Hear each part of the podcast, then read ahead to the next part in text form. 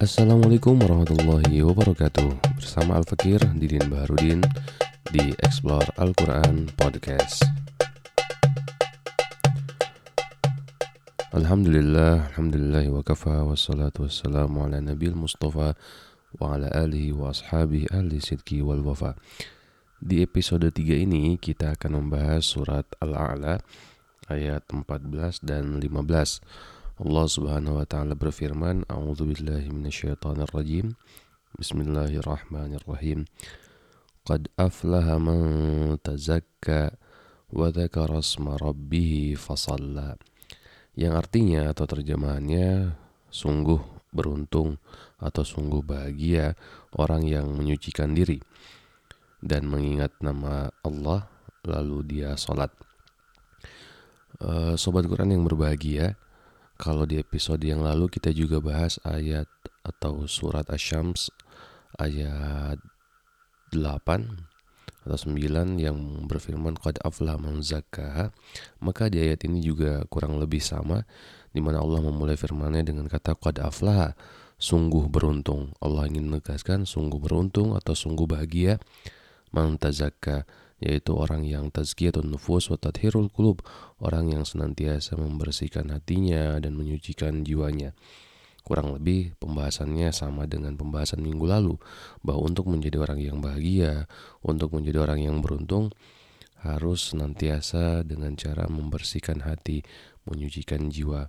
Karena memang uh, hati ketika dia itu baik atau jiwa ketika dia itu bersih, ketika dia itu baik, maka akan baik pula setiap amalan kita. Namun sebaliknya ketika hati itu buruk, banyak penyakitnya, banyak kotorannya, maka akan memberikan dampak negatif bagi diri kita, bagi jiwa kita. So, ayat ini mengingatkan kembali kepada kita untuk terus membersihkan diri kita, menyucikan. Karena ingat di hari akhir nanti sebagaimana yang telah disampaikan, harta yang banyak, anak yang banyak nggak akan bermanfaat kecuali orang yang datang kepada Allah dengan hati yang bersih. Yaumala yang malun wala banun illa man atallah biqalbin salim. Jadi yang pertama yang diingatkan di ayat ini ialah uh, terus bagi kita untuk membersihkan dan menyucikan jiwa, membersihkan hati tathirul qulub wa tazkiyatun nufus, membersihkan hati dan menyucikan jiwa. Selanjutnya Allah Subhanahu wa taala berfirman, "Wa dzakara rabbih." Uh, Orang yang bahagia atau orang yang beruntung ialah senantiasa mengingat Allah. Mengingat Allah. Nah, harus ingat kepada Allah. Di mana pun, kapan pun harus kita ingat Allah subhanahu wa ta'ala. Baik ingat lisan, secara lisan dengan wadakarasma dengan berzikir kepada Allah subhanahu wa ta'ala maupun hati kita selalu ingat kepada Allah Subhanahu wa taala. Ada suatu pesan bagaimana pesan tersebut berbunyi kita ini mingka wa il walaka wa ilaika. Artinya apa? Kita ini dari Allah minallah. Ini harus kita ingat ya kita ini minallah. Kalaulah Allah nggak mendakdirkan kita hidup atau kita ditipin di rahim ibu kita maka kita tidak akan ada di dunia. Yang kedua laka atau lillah. Artinya apa pun yang kita lakukan harus diniatkan untuk Allah Subhanahu wa taala. Makan kita, pekerjaan kita diniatkan untuk Allah Subhanahu wa taala karena Allah menciptakan kita tidak lain untuk beribadah kepada Allah. Wa ma khalaqtul jinna wal insa illa liya'budun. Maka laka lillah apa yang kita lakukan harus diniatkan untuk Allah Subhanahu wa taala. Dan yang terakhir wa ilaika ilaihi rajiun. Ilallah artinya kita dilahirkan, ditakdirkan untuk hidup dari Allah. Apa pun yang kita lakukan untuk Allah dan ingat bahwa kita akan kembali kepada Allah Subhanahu wa taala.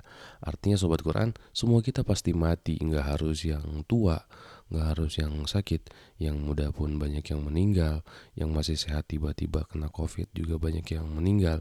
Artinya setiap dari kita pasti mati, sehingga ketika kita ingat kepada Allah wadzakarasma rabbi, maka insya Allah nggak ada pikiran bagi kita untuk hmm, sombong karena kita akan kembali kepada Allah. Harta yang kita miliki, jabatan yang kita miliki, ketenaran yang kita miliki, nggak ada apa-apanya itu.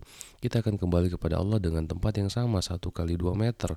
Artinya ya, apalah itu di sisi Allah. ketika kita ingat Allah maka kita nggak bakalan uh, iri kepada orang lain karena tadi kita ini minta min Allah apa yang Allah berikan kepada orang lain itu berupa merupakan rezeki atau takdir yang Allah berikan kepada orang lain sehingga nggak boleh bagi diri kita untuk iri atau julid terhadap pemberian Allah kepada orang tersebut. Maka cara kedua untuk senantiasa bahagia atau beruntung ialah wadaka rasma rabbi selalu ingat kepada Allah. Kapan pun di mana pun ingat kepada Allah. Ingat kita ini dari Allah minallah ingat bahwa apa yang kita lakukan kepada Allah lillah hanya untuk Allah.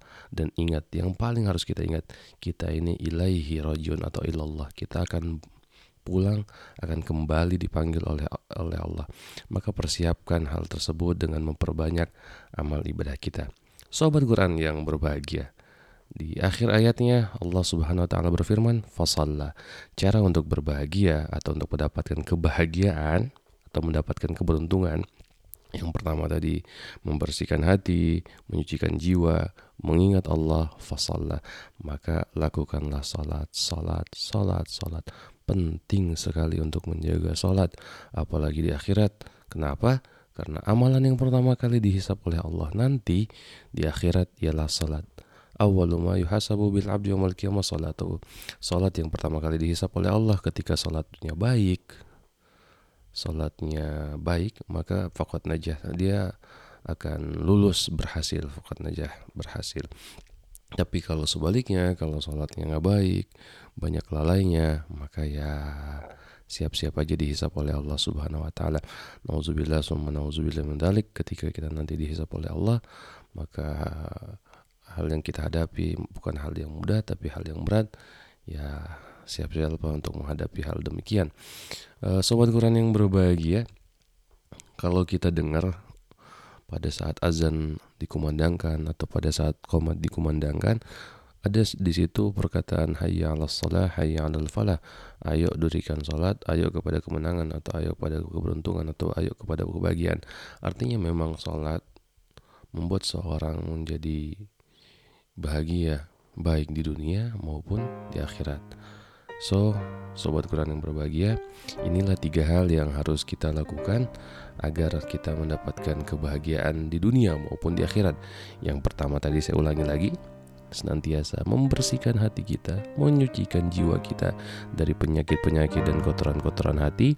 Yang kedua adalah selalu mengingat Allah, ingat Allah kapan pun di mana pun, ingat kita dari Allah, lakukan apa pun untuk Allah dan Ingat kita pasti kembali kepada Allah Dan yang ketiga Jaga sholat kita Sholat merupakan cara bagi kita berkomunikasi dengan Allah subhanahu wa ta'ala Maka jaga dia Seburuk-buruk kita Tapi ingat jangan sampai kita meninggalkan sholat Sobat Quran yang berbahagia, semoga bermanfaat.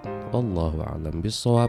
Sampai jumpa. Wassalamualaikum warahmatullahi wabarakatuh.